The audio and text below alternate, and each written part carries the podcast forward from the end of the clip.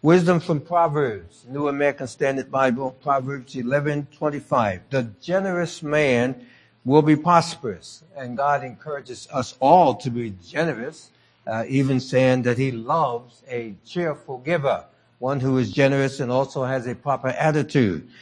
The verse goes on to say, "And he who waters will himself be watered."